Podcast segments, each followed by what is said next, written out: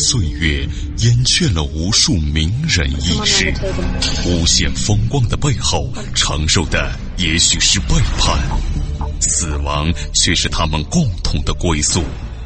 历史长河沉淀了无数未知的人类文明，时光荏苒，当一切变得尘埃落定，谜底悄然揭开。虚幻的高塔瞬间崩塌，纵古今，横万里，石破天惊，惊天大幕。各位听友，大家好，我是卧龙先生，欢迎您继续收听今天的惊天大幕。那么今天呢，给您来说一说，别把《水浒一百单八将》当成真实的历史。简单说吧，《水浒传》。是一部写土匪强盗怎样形成的书，啊，有不少人呢把它当历史看。事实上，严格的说，《水浒传》呢，连历史小说都称不上，只是一部虚构的演绎小说。其中的人物啊、故事，一分真九分假。什么叫演绎小说呢？指的是小说中的部分人物和故事历史上确曾有过，但有相当一部分甚至大部分是编造出来的。换言之呢，《水浒传》这部演绎小说只是历史人物事件的大集合，只是书写的太好了，以至于让后人认为这就是历史，而真正的历史反倒隐退了。首先，咱们来说，一百单八将原型只有三十六人，《水浒传》里头塑造了梁山伯一百单八将，个个形象鲜明，故事生动。但是呢，与史书对比，其中只有三十六个人物是历史上曾经有过的，其余七十二个人都是创造出来的，也就是说，纯属子虚乌有。根据史家考证研究，在宋徽宗宣和年间，确有宋江其人及其领导的梁山伯起义，这就是淮南地区宋江等三十六人横行河朔的历史事件。但是呢，不像《水浒传》所写的一百零八将，也没有那么多生动的戏剧性的场面。这三十六个人呢，在正史书中没有客观的具体的记录，大部分呢是根据民间传说再加工形成的。这样一算呢，整部小说当中的人物，就算一分真，九分假。这个梁山伯在哪儿呢？在山东西部，原来是一个很小的湖泊。后来呢，因为从五代到北宋期间，黄河多次决口泛滥，它呢和周围很多的小的湖泊汇成一片了。到了北宋末年呢，形成纵横八百里水域的大湖泊。那么湖中呢，确实是港岔交错，芦苇丛生，并且呢有好多天然小岛，形势更为险要。当时呢，好多破产的农民、渔民以及一些被政府通缉追捕的逃犯，藏匿在此，成群聚伙的，靠进行一些非法的活动来谋生。那么有若干股势力日益强大，人数越来越多。到了北宋末年，更掀起了多次反抗官府的腐败、盘剥与压迫的武装斗争和农民起义。宋江的起义军呢，就是其中一股。宋江起义的导火线。或者叫导火索，是宋朝廷为了解决财政困难，宣布将整个梁山坡八百里水域全部收为公有，规定百姓凡入湖捕鱼、采藕，都要以船只大小课以重税。如果有违规犯禁者，则以盗贼论处。这贫苦的农民和渔民就交不起重税，于是，在宋江等人的领导下，铤而走险。凭借梁山泊易守难攻的这个地形，阻杀前来镇压的官兵。最初四五年啊，宋江等人一直坚守在梁山泊，直到宋徽宗宣和元年，才正式宣布起义。随后呢，离开梁山泊，转战清、齐、蒲各州之间，官府呢也才开始到注意这支起义军的存在，并且下令。东西路提刑都不知，招抚山东到宋江。这个起义军呢，最终已被官府招安结束。那么宋江起义规模到底多大？从《宋史·侯猛传》《宣和一事》这些书的记载来看呢，只有三十六人。据郎英的《七修类稿》记载，说这三十六个人是谁呢？宋江、晁盖、吴用、卢俊义、关胜、史进、柴进、阮小二、阮小五、阮小七儿、刘唐、张清、燕青、孙立、张顺、张衡、呼延硕、李俊。花荣、秦明、李逵、雷横、戴宗、索超、杨志、杨雄、董平、谢珍、谢宝、朱仝、穆恒、石秀、徐宁、李应、花和尚、武松。那么这个名单有一个可疑之处，就是作为一次有影响的农民起义，仅三十六个人就横行其位，官兵数万人就不能抵抗，这是不可能办到的。因此呢，有人认为。这三十六人可能是起义军大小领袖的总数，也就是说呢，和宋江一起举事的三十六条好汉，后来呢，每一个好汉统帅一支部队，为了方便起见呢，仍以三十六人的名字称呼。咱们说这种解释倒也合理。那么宋江领导的农民起义到底多少人？由于史无记载，也没有确切的数字统计，推测呀。至少应该有数千人吧。那么史书记载宋江起义有三十六位英雄，为什么到《水浒》就成一百单八位？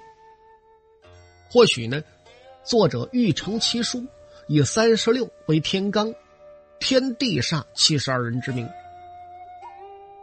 使小说更具传奇色彩，以迎合百姓喜好，朗朗上口，便于流传呐。宋代呢是中国历史上发生农民起义次数最多的朝代，啊，这赵匡胤也不省心呐。有宋三百多年，农民起义大大小小数百次之多。宋江起义呢，只是其中规模与影响都比较小的一次，但因为南宋的时候编印出版了《宣和一事》，把宋江起义这个史事演绎化、故事化了。明初呢，又出现了《水浒传》。把宋江起义这个故事描绘的更加动人、更加感人，因而呢，使这次原本平常的农民起义产生了极大的影响，以致家喻户晓、人人尽知。但是啊，小说虽与历史有联系，毕竟不是一回事儿。这是我们看《水浒》的时候需要注意的。寻梦于文明之巅，探瑰宝之风华，感历史之迷离，经发掘之旷古，谜底在最后一刻被悄然打开，石破天惊，惊天大幕。再有一个事儿呢，就是宋江是否征过方腊？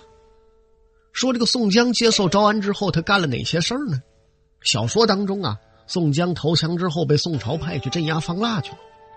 那么方腊起义呢，与宋江起义几乎是同时发生的一次农民起义。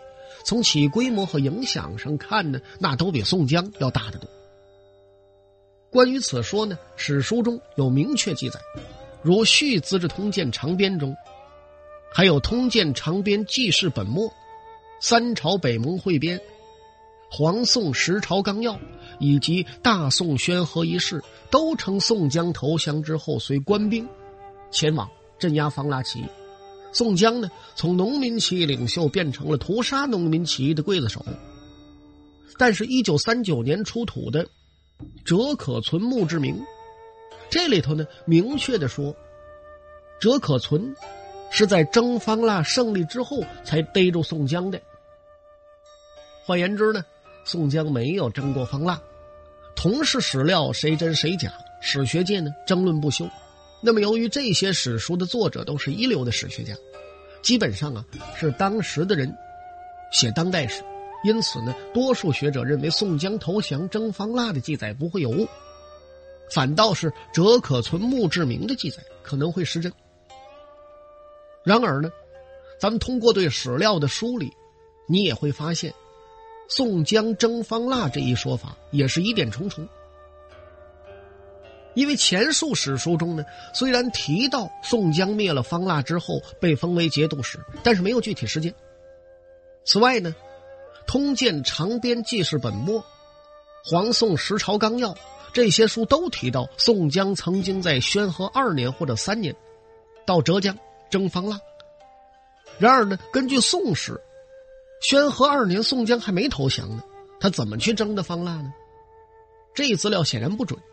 至于宣和三年，从《宋史》中看呢，也不大可能，因为这个事儿可以从以下的两段文字当中得到印证。《宋史·徽宗本纪四》这其中说呢，三年春正月，是月方腊县婺州。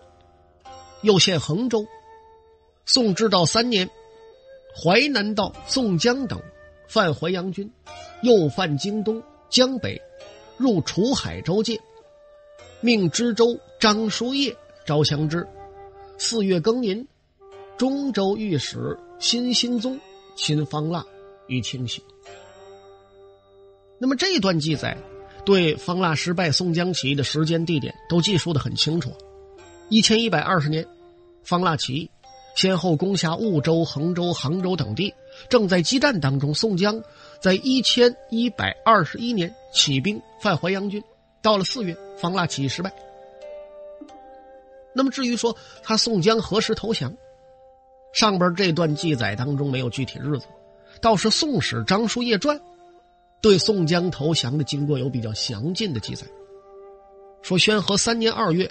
张叔夜在连云港南头的海州当知州的时候，宋江等人呢在黄河的北边起兵造反，占领了十个郡，官兵呢不敢抵抗。听说宋江等人要到海州来，张叔夜呢派出探子打探宋江等人所走的方向，得知贼兵涌到了海滨，于是就组织了一支有一千人的敢死队，在城边和海边埋伏，然后派出一支尖兵去诱敌。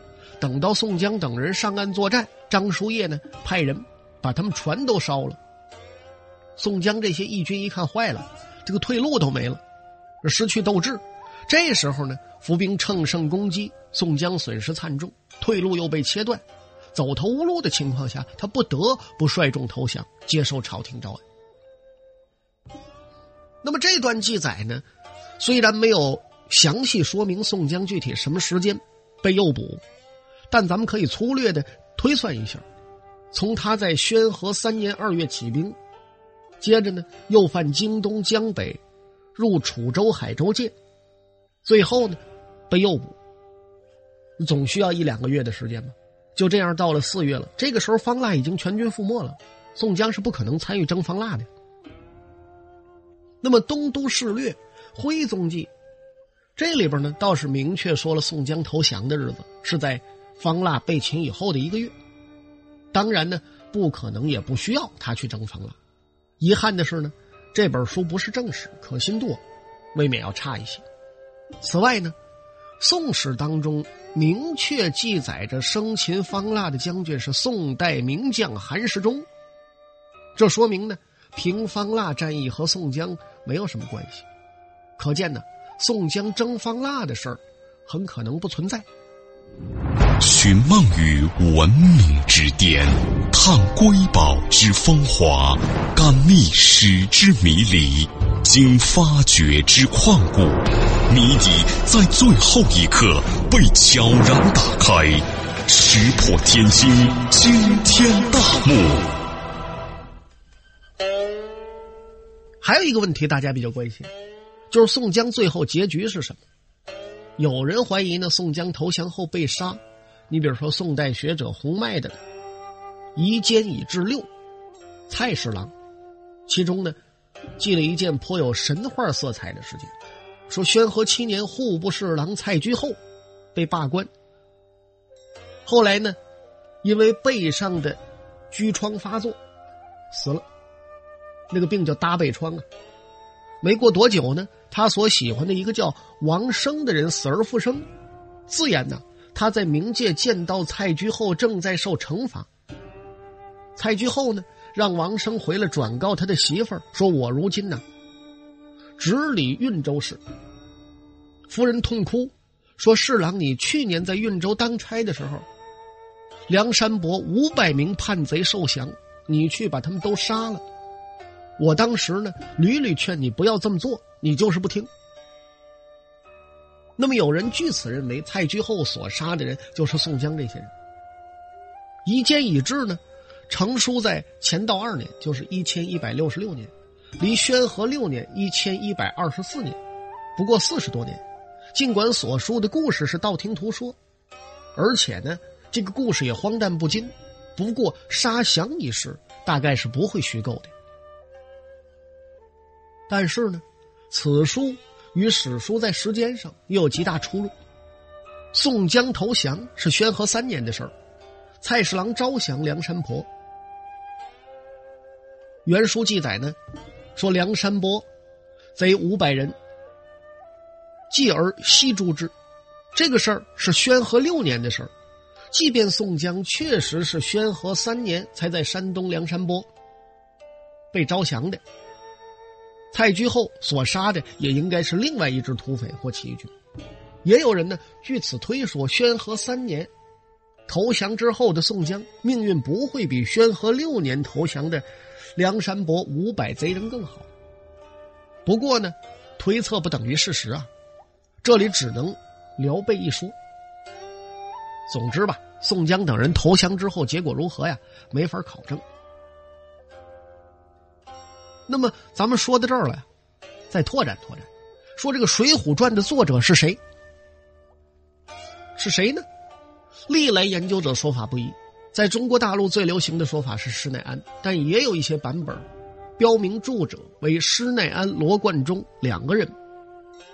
其实啊，不是现在，早在明清两代，关于《水浒传》版本的署名问题，在文人们的笔记和书目的记载当中，有三种说法：一，罗贯中传，这种说法呢不见于任何一种早期的课本；第二个呢就是施耐庵传，这种说法最早的两种版本出现在明末崇祯年间。第三呢，就是施耐庵、罗贯中合传。那么这种题属的版本最早出现在明代的嘉靖、万历年间。清初的文学评论家、著名的金圣叹先生，也认为呢，《水浒传》是施耐庵、罗贯中两人合著。不过呢，他认为前七十回是施耐庵写的，后五十回是罗贯中续的。所以呢，他要腰斩《水浒传》。并在第七十回正文后边发表这样的评论，说一部书七十回，可谓大铺排；此一回可谓大结束。读之正如千里群龙一齐入海，更无丝毫未了之憾。笑煞罗贯中，横天狗尾，徒见其丑矣。他说罗贯中狗尾续貂。不过呢，他也没有提出他所根据的到底是什么。一般的评价呢，有两个共识：第一，都认为罗贯中的《三国演义》比《水浒传》写的好，特别是关于战争部分。《水浒传》呢，最擅长写杀人越货，但是战争场面却写的极为粗糙，漏洞百出，所以呢，不太像罗贯中的手笔。第二，都认为《水浒传》的前七十回比后五十回写的好。那么，如果《水浒传》的后五十回是罗贯中续的话，不应该写成这个样子。可是呢，如果这个书没有罗贯中什么事儿，为什么又会出现他是这个书的作者的谣言呢？可见肯定另有原委。此外呢，也有人认为施罗都不是《水浒传》的作者，那这又是怎么一回事呢？咱们呢，不妨梳理一下这俩人的关系。试图呢从中得到答案。这个施耐庵，有人说不是人名，是个假托的人名。比如鲁迅在中国小说史略当中就说：“说宜诗为演为梵本者之托名。”他的根据呢是最早出版的《水浒传》简本书上并没有编著者署名，几十年后出现梵本。不但内容有所增加，作者署名也加上，因此这个作者很有可能就是万历年间梵本的修订者。不过呢，是编个人名随意加上去的。甚至有人认为呢，施耐庵版的罗贯中编次的施耐庵呢是乃俺的谐音，意思呢就是我。也就是说，编者是罗贯中。今天的人呢没法理解，完成一部文学作品那是非常辛苦的事儿。作为一部优秀作品的作者，那本该很荣耀，怎么不愿意署名呢？原来呀，这个中间呢有一个对小说的认识演变过程。在中国古代啊，小说它算不上文学作品，小说家呢只是下九流的人物。最早的说书人啊，就像我们这样的吧，高级点的呢，在茶馆或者勾栏，也就是说妓院啊，我们这个娱乐场所呀，活动的，这这你看看也也也是很高级的。低级的呢，只能在马路边上说，还跟叫花子差不多。给说书人写话本，也就是底稿的人，都是穷困潦倒、落魄文人，实在吃不上饭了。有的呢，甚至是烟鬼、酒鬼、嫖客、败家子儿。这些人呢，幼年都读过书啊，懂点历史，长大了闯荡江湖，见多识广。有的人呢，特别的善于言辞，就是能白话。落魄以后呢，无以为谋生了，就编点历史故事啊，要么自己讲。要么把底稿卖给说书的，让人家讲来谋生。那么在这种情况下呢，小说家不但不敢争版权，还生怕别人知道，坏了读书人的名声。在读书人的眼里，写八股文章那叫文人，写诗歌词赋叫雅士，写小说的叫文痞，甚至是作孽的罪人。你比如明代的庐陵人。李昌奇，他学问不浅，官做的也不小，就是因为写了一部五卷二十二篇的传奇小说《简灯于画》，结果不但生前受到嘲笑，死后啊，还被取消了进入乡间闲词的资格。那么，在正人君子们看来呢，小说家不但要受到世人的责骂，还得遭天谴、遭报应。你比如说，明代人田汝成。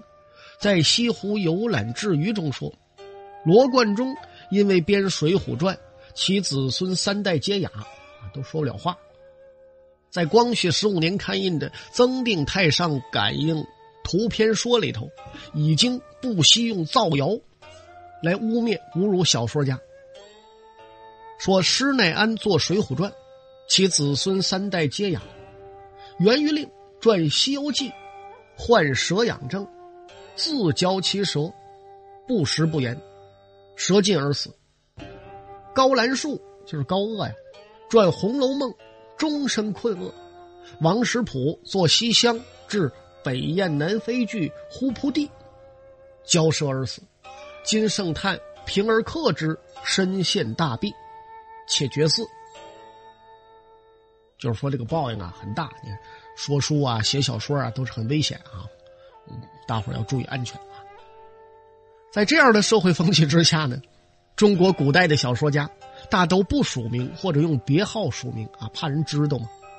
例如，宿六山房、花野莲农、兰陵笑笑生啊，你这《水浒传》呢，它是中国最早期的白话小说，写的人物呢又都是土匪强盗，宣扬善杀人者即英雄。